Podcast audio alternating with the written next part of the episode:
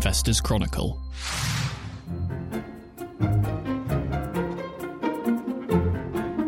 Welcome to the Companies and Markets Show. It's Thursday, the 13th of April, as we record. We are back in the FT studios after last week's Easter enforced decampment.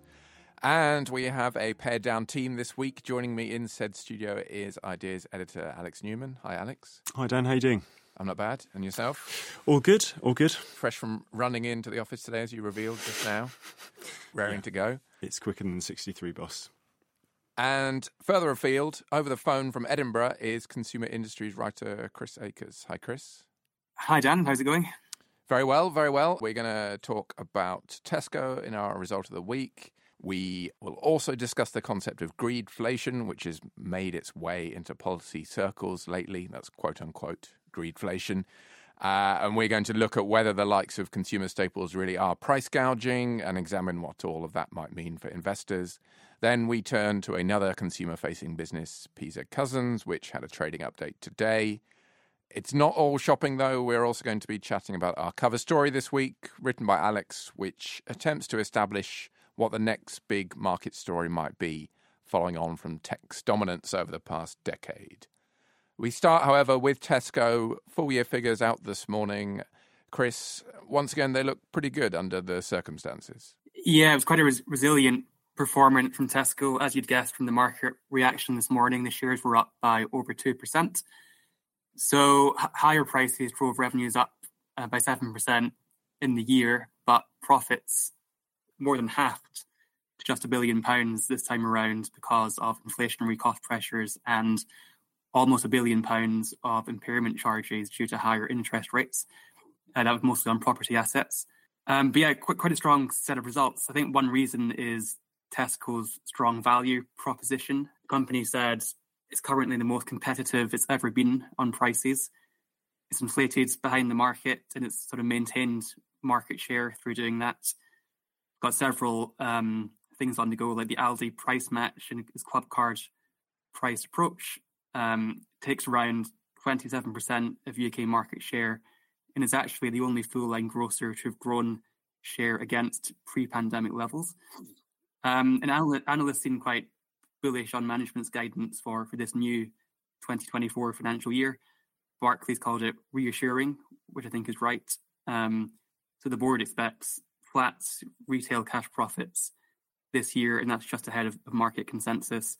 And also expects retail free cash flow to come in uh, within target. So I think, given cost pressures, a pretty strong set of results. Yeah, as you say, I think is the the EBIT was coming in for the next financial year anticipated to be flat, which, yeah, as with everything nowadays, in the context, that is a, a, good result because there is a lot of pressure on the likes of, of Tesco, given food inflation is still at elevated double digit levels. Uh, Booker as well, something we've talked about Tesco in the past on this show. We don't always talk about Booker, the uh, uh, catering side, if you will, or the, the business that feeds into the catering side, that had a, a, very strong year as well, which chimes with what we've seen from a slightly different angle, but the likes of Compass in recent months too. Catering, pretty big growth driver at the moment. Yeah, so Booker sales were up by 12%. That was a standout for Tesco in the year. So, say, yeah, Booker sales up at around 8.7 billion um, on the on the back of catering market share gains and Tesco took uh, over 450 net new retail partners in the year. The company pointed to higher out of home consumption after the pandemic as one driver behind that. Yeah, the sort of out of home, in home dynamic for Tesco is interesting. Booker uh, addresses one side of that. Clearly, as a supermarket, most of the attention is on the in home side of things. There was a a note from Jefferies uh, the other day, which we uh, I think were discussing beforehand, talking about you know the the current pressures on the UK consumer and and how, given the relative resilience of retail sales, it looks like grocers are taking a, a decent share of that, and perhaps a growing share as some out of home activities are scaled back and people perhaps overcompensate. That's not meant pejoratively by spending a bit more on kind of in home goods. So that that might be a a string to Tesco and other supermarkets' bow. A sorely needed one in the uh, in the months ahead. Uh, yeah, I, I, think you're right. It's, it's an interesting trend, as, as, Jefferies points out, due to sort of cost of living pressures, etc. Um, so grocers have taken some share from from out of home for the first time in, in a couple of years, I think. Tesco, but yeah, there, there's, there's, a lot going on there. So Tesco, for example, flags in, in the results that UK retail volumes were actually down because of higher levels of in-home consumption last year. So there are some very tough comparatives to to deal with here, even though things could be moving in the right direction. Mm, that is true. I suppose the the start of 2022 is still a very much a pandemic affected time, so so those comparators will be difficult. But but yes, there there is some sort of hard data here. I think the Jefferies note was based on Barclaycard uh, sales. Uh, and also, Tesco's own market share data is based on Kantar figures, so it is not just the company, not solely the company blowing uh, its own trumpet. But the year ahead, there are other challenges, some of which, again, we've discussed before, but the most crucial obviously relate to food inflation and how Tesco both deals with that, but also deals with suppliers. Uh, and that, I think, could be a particular issue in the weeks and months ahead, partly because of this this topic we'll come on to in a bit more detail in a minute. This idea that that companies are uh, not just protecting margins, but using inflation to raise margins. Uh, there are a couple of academic papers on this, focused on the US earlier this year, but that that concept, if you will, of greedflation has. Uh, started to percolate in, in central bank circles, even as well. Both the Bank of England and the European Central Bank have talked about it in recent weeks, which makes a bit of a change from the, the wage price spiral uh, emphasis that they had before. To cut a long story short, from Tesco's point of view, you know they're at the forefront of price rises in most consumers' minds. That's where consumers see the significant increases in the price of goods in most cases. They obviously will therefore be putting as much pressure as they can on suppliers, and even more so as commodity prices start perhaps to to roll off or to roll over this year. Uh, We've seen that last year with Heinz and Tesco. Could we see more of the same this year? Was there much in there today, Chris, about the pressure they're trying to put on suppliers, talking a good game perhaps? Yeah, well, the chief executive, Ken Murphy, referenced this in, in the results. He, he spoke about the unprecedented levels of inflation in the prices we've paid our suppliers for their products. And, and as you say, there's a lot going on behind the scenes behind the big grocers like like Tesco and suppliers. Um, ex- examples, as you say, like like Heinz last year, and there has been some controversy recently with Tesco. So the company told suppliers last month that they have to pay a new fulfillment fee when the supermarket sells its products online, and that really didn't go down well with with suppliers. Um, short, Shore Capital interestingly referred to this as a, a very uncharacteristic blunder by Tesco, and he said, "We sense backtracking has been immense, so that is something to watch going forward." Mm-hmm. I suppose it's perhaps a sign of of all sides looking to eke out whatever they uh, they can in terms of you know revenue lines and in terms of making sure the bottom line is stable.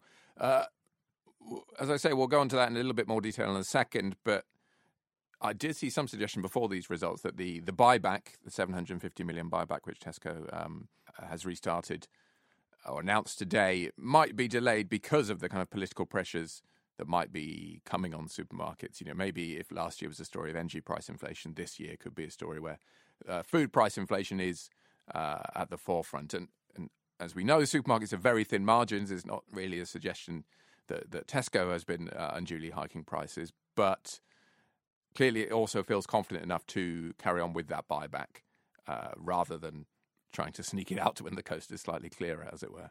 Yeah, and, and the market obviously responded well to that that buyback announcement today. Um, I, th- I think, as a general point, it is important to say that obviously it's still a very difficult time for the grocers. As we mentioned earlier, food inflation is still very elevated. So the latest Kantar data showed that annual UK grocery prices were up by a record 17.5% in March. So it obviously isn't surprising that companies are trying to recover costs and, and inflation. But yeah, we'll come on to greedflation, uh, as you say. Yeah, I think whenever we, whenever we talk about Tesco in the past year on this show, you know, the results have always been very good. In between that, because of the obvious pressures on the sector, the share price doesn't particularly you know go anywhere. Even being flat is quite good in this environment, but that also probably supports the uh, the buyback. I think as well, in that the company is confident it's throwing a, a lot of cash. They're reasonably confident they're not buying shares at uh, what they would or what many people would see as an overvalued level. So it supports that decision. Alex, bring you in on Tesco. Well, what's your kind of overall sense of their their performance, the the status of the company as it currently stands? Yeah, I mean, it's as ever with grocers, it's a really delicate balance. I, I mean, I read through the results, and it, it, it's not it's hard not to admire Tesco's ability to, to turn a profit given the complexity of the job. You know, operationally, it's very impressive, even if the reward is you know is, is quite slight. On the, I suppose on the political question, I would wonder what the attack line would be. Um, I mean, if we're talking about grocers in the round here, uh, and Tesco is, you know, is pretty indicative of, of the of the sector, given that they are the largest, uh, and they are, um, you know, they're kind of leading from the front on some of the measures they've introduced to combat the, um, you know, the rise, which has continued of the uh, of the German discounters. I mean, they made two billion pound free cash in, uh, free cash flow this year against sixty six billion pounds of uh, retail sales. That combines fuel, and that's gone up a lot in the last year. But I mean, it's not clear to me, you know, certainly compared to you know the water companies or the energy suppliers, that these are in any way egregious profits. And when you look at some of the the stories come out in the trade press and just the the relationship, the very very delicate balance that Tesco has to strike with its suppliers. Um, it is clear that you know a lot of the profit is in the way they balance their their working capital um, uh, and also their you know their relationships with um, with the large suppliers. So I mean the, the, this story um, last week that I think it's first reported by the grocer, but it's picked up um, everywhere and confirmed by Tesco that they they've told some of their suppliers, their largest suppliers, to to Booker and the online store that they're going to need to stop uh, paying a, a, a, new fulfillment charge if they want to be on uh, Tesco shelves.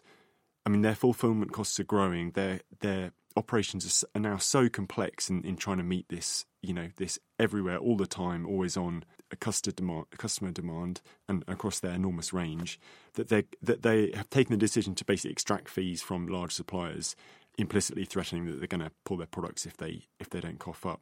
So clearly, they don't want to raise price, retail prices for uh, for customers, and it also suggests that also suggests to me that in the main they think some of their suppliers have protected their margins a bit more easily than they've been able to. So that jostle's going to play out, I think, p- probably behind the scenes a bit more than than the you know the potential political football that we've we've seen some other sectors um, become. Um, that's that's my rough rough take on the on the yeah. business. It's, it's yeah. I, I, think I would certainly agree with that. I suppose I was thinking, perhaps thinking back to pandemic mutterings about whether you know those profits were, uh, you know, that was kind of the first time for a while when we'd seen grocers come into that kind of political sphere. It didn't really get very far, but some suggestion that those profits were were you know potentially the target for a windfall.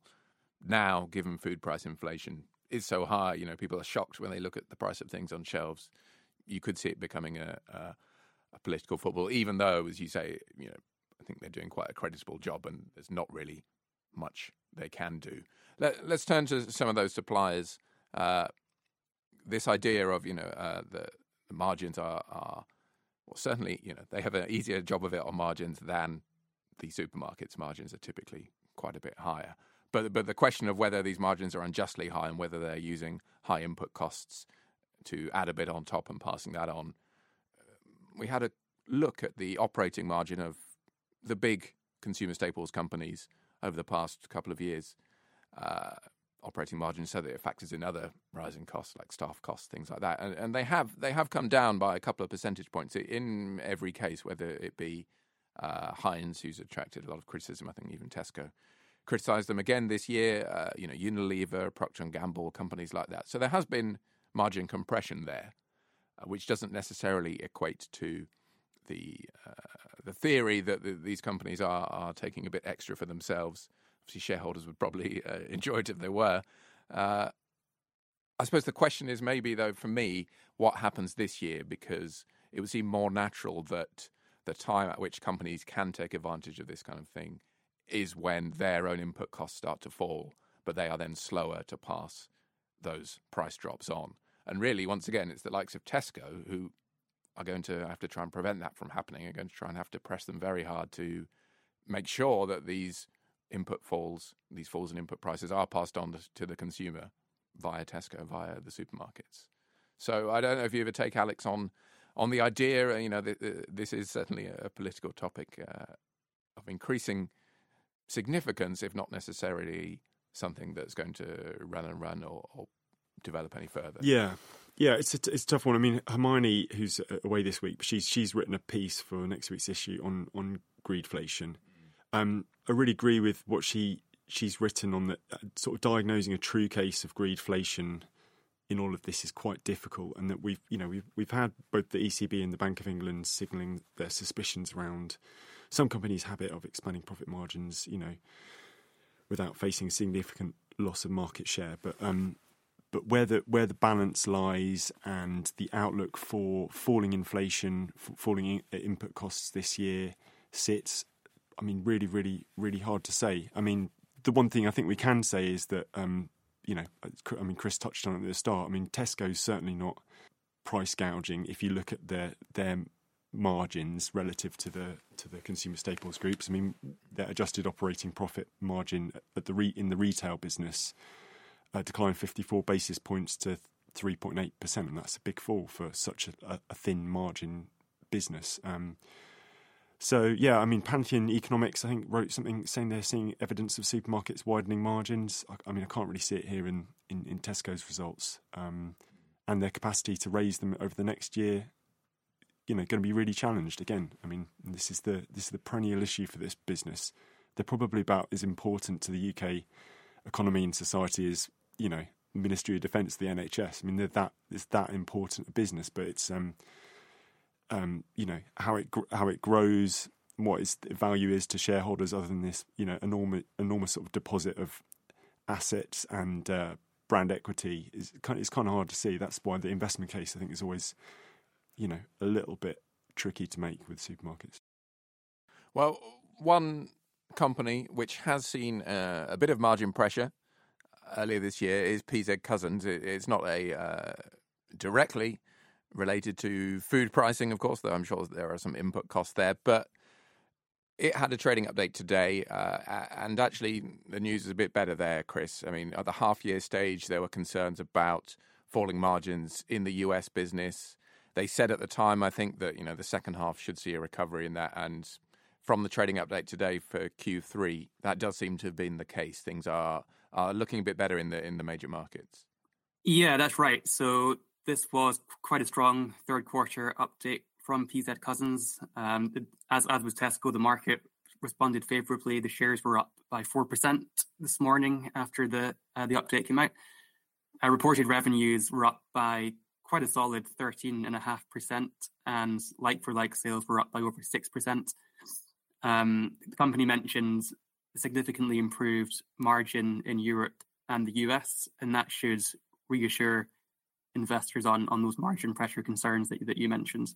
Um, getting into a couple of the, the segments, um, so it made quite an interesting acquisition last year. Its first acquisition in, in a long time of a brand called Childs Farm, which is a baby and child's personal care brand. Um, and the company mentioned this this this is performing well. It's on track for double digit revenue growth for the full year. It also mentions that the Saint Tropez tan brand performed well, but also no surprise that the Carex uh, hand wash brands uh, sales sales fell again as volumes continued to normalize after the pandemic. I should say, for those who don't know, the company most well known for the likes of Imperial Leather and uh, personal hygiene products that obviously did very well during the pandemic. Uh, as you say, Chris, the the acquisition of a Child's Farm, which I always feel I have to be careful to add that S in because Child Farm is something very different. It's a bit of a strange name for a company, if you ask me. Uh, but the acquisition there and uh, the, this Saint Tropez, those kind of things are obviously quite different, and, and a sign of it, you know, playing into that uh, burgeoning personal care market, which you know has nothing to do with the the pandemic and has some structural growth trends behind it. Do we think this company, from a valuation perspective, you know, there, there's interest there for the investor? The the standout line, I think, which got the market um, a bit het up this morning, is you know they're talking about um, adjusted profit before tax to be at least in line with current market expectations. So they've had this forex benefit as well, which is is helped. Um, but shares, you know, shares rose on what looked like a, a kind of half profit upgrade. I mean, it really is worth mentioning that this year's earnings forecasts, those market expectations that management re- is referring to, are down about 15% over the past year. So it's not quite the expectation beating statement that it sounds like. The other thing, I, I think one thing that investors could pay attention to with this company is the, the price to earnings growth ratio. So it's kind of a measure of how up to speed investors in the market are with the level of earnings growth in the business. And that's pretty high. It's higher than Tesco's, and Tesco's have have done a better job at, um, at you know improving their their their sort of underlying operating profit.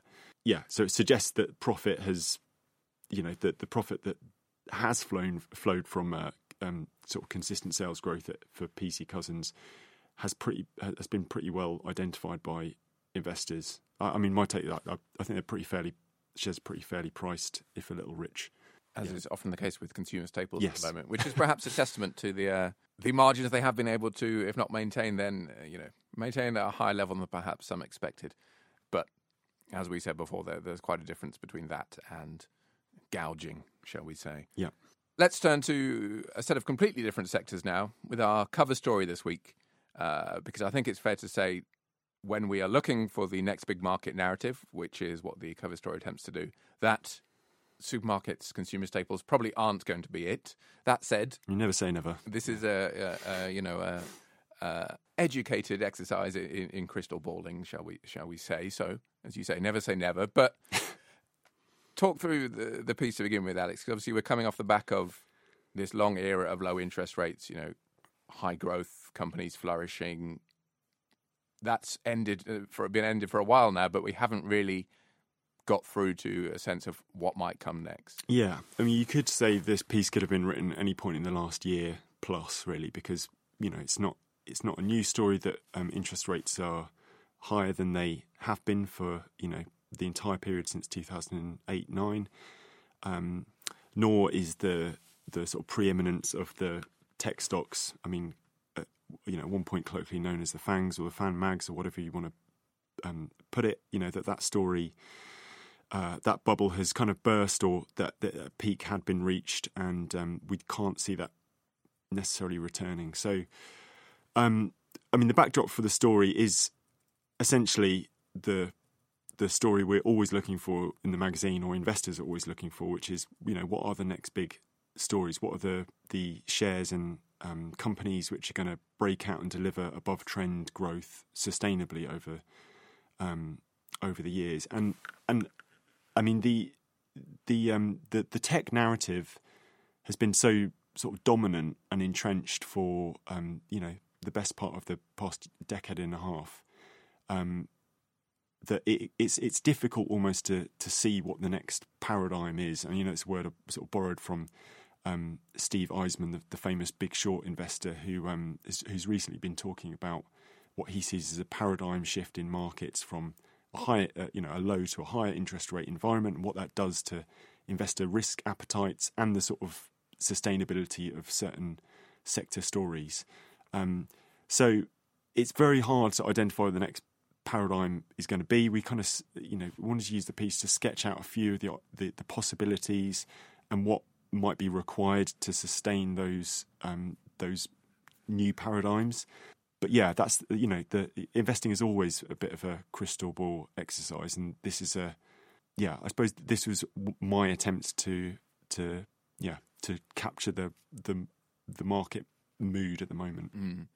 Well, uh, looking back, I mean, uh, obviously it's not just tech. There have been, uh, as you allude to in the piece, you know, not quite on a decade by decade basis, but there have been a, a series of periods in which there have been easily identifiable market leaders over the past X many decades. So that doesn't mean there's going to be one again, but it would very much be in keeping with the last 50 years, really. Yeah, I mean, there's there's always a there's always a growth story somewhere. I mean, if you know if we're going to shorten the era to um, the sort of mini drama of 2022, you'd say it's energy and defence uh, and commodity stocks which had a, a, very good run. I mean, that's you know one year is not a is not a multi-year growth story that the the likes of which we're trying to identify. Um, but we've seen we've seen those uh, the circumstances for those sectors um, uh, doing really really well in the past. In the seventies, those were the sectors to own really, and then in the eighties, there's a few few stories going on. Japan was very big until it wasn't. Um, uh, you know, the 90s, maybe it's the era of conglomerates. And then we obviously had a, a bank um, uh, sort of melt up before a very, very spectacular meltdown in 2008. Um, and then the chapter that we've got very used to over the last, you know, f- uh, 14 years. Uh, and then whatever comes next. And it might be a continuation to some degree. I'm not entirely sure myself of of of what we are quite used to now, which is very large um, uh, highly cash generative, intangibles rich tech companies which find ways to expl- exploit new large total addressable markets. Um, yeah, I think the jury is still out on whether they they are going to just sort of fade into the background, with the big caveat that it's rare for the incumbent leaders of a sector to to you know keep their place. Mm. Yeah, well, what you touched on last year, in energy there and commodities are one topic we talk about in the piece. There are obvious drivers there theoretically when you look at things like what A, energy security, B, the energy transition. In practice, especially with a sector which can be pretty volatile and based on uh, volatile underlying prices, is that something that, that could be achieved? I mean, it is something that we could see over the next decade. Right now, it feels like it would be a, perhaps a difficult ask, but often yeah. often uh, good investment decisions do feel difficult at the time they're they're made. Yeah, I mean there was a there's a couple of things why I think some people are, are very bullish on the setup for um, commodities, and and maybe it's it's good useful to actually boil it down to sp- the specific materials we're talking about. So, um, you know, in oil and gas, um, you know, this has not been a fashionable sector to uh, to invest in for some time because the long term uh, the long term long term demand forecasts are so um, so uncertain. I mean, about 15 years ago, you know, the turn of the century, uh, oil and gas companies were really rewarded for volume, for replacing their reserves at, a, at an, ever increasing rate, and to to you know have the companies sort of valued on that basis rather than their ability to you know generate cash and and and uh, return profits to shareholders. Um, but there's been, you know, globally there's been an underinvestment in in the space for a number of reasons, and that, you know, given that demand for oil and gas is not about to to drop off a cliff, even though it, you know, that would be nice if we were able to transition very quickly away from fossil fuels. That has arguably created a setup where we're going to have shortfalls in the years ahead. That story is um, is more acute, I would say, in the copper market because we have actually have a growth um, driver there. In the, you know, if we're going to electrify the economy, the global economy, if we're going to if we're going to start to properly tackle, um, uh, you know, the climate crisis and and the energy transition, then we're going to need an awful amount of electrification. Ele- electrification requires copper. Um, there's some estimates that the the annual global demand over the next couple of decades has got to double.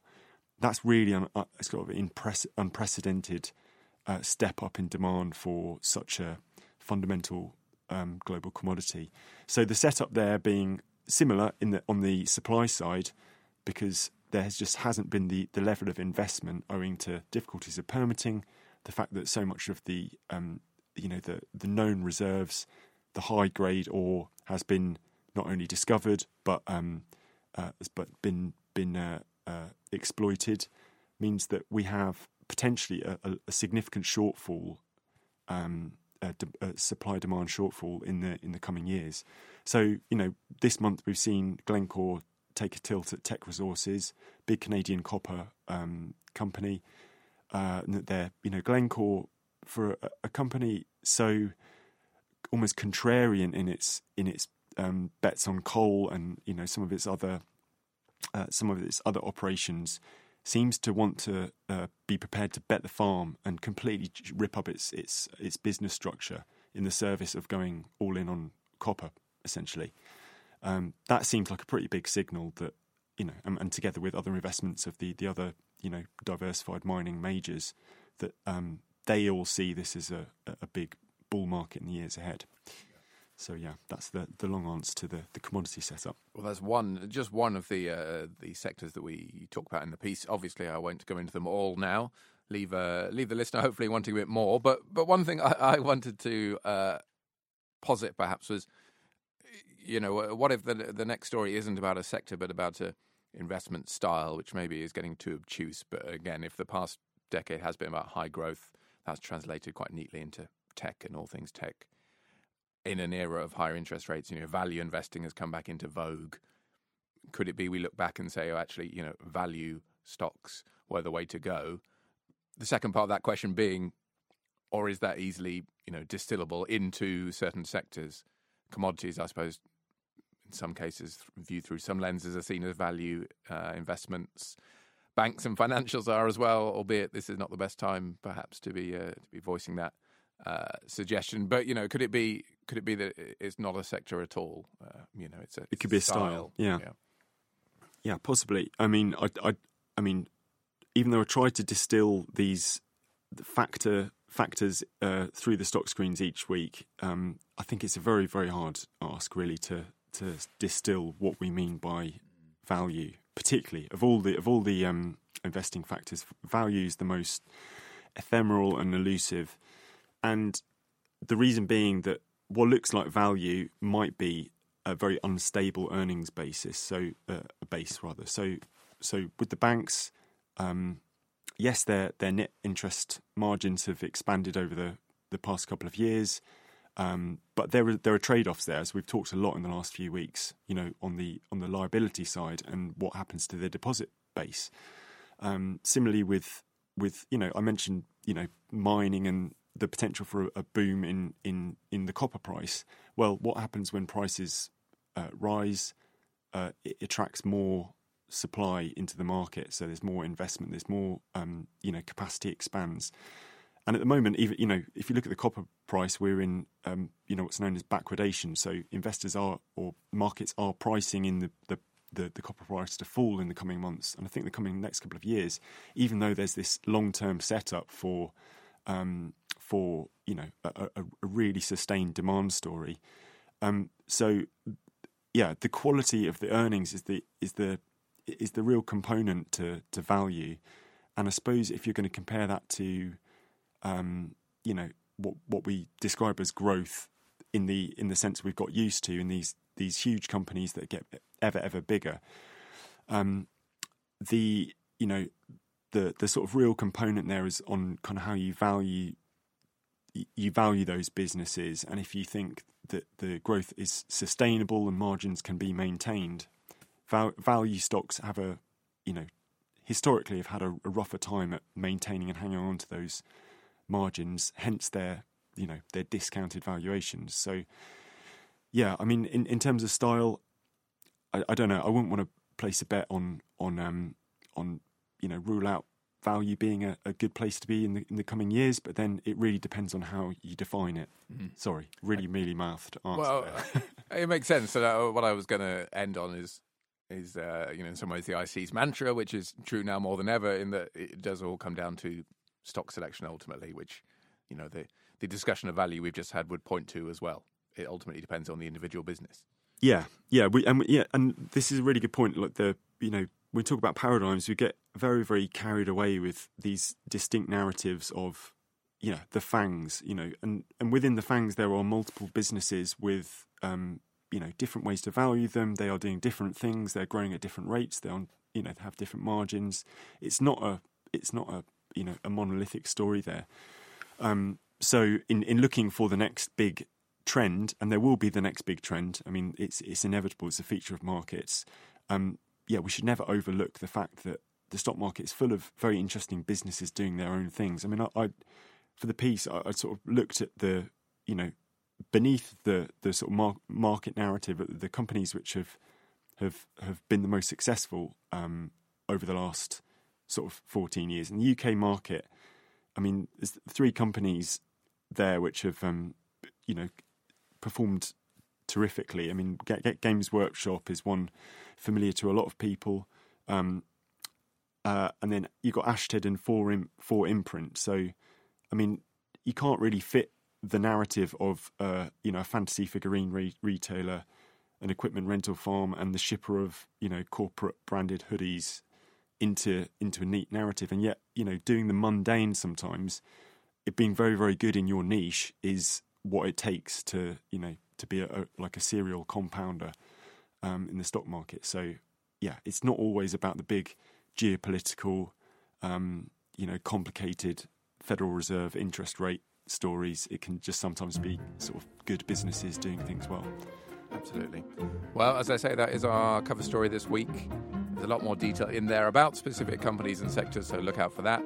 But that does bring us to the end of the show today. So thank you to Alex and to Chris, and thank you to you for listening. We'll see you next time on another Companies and Markets show.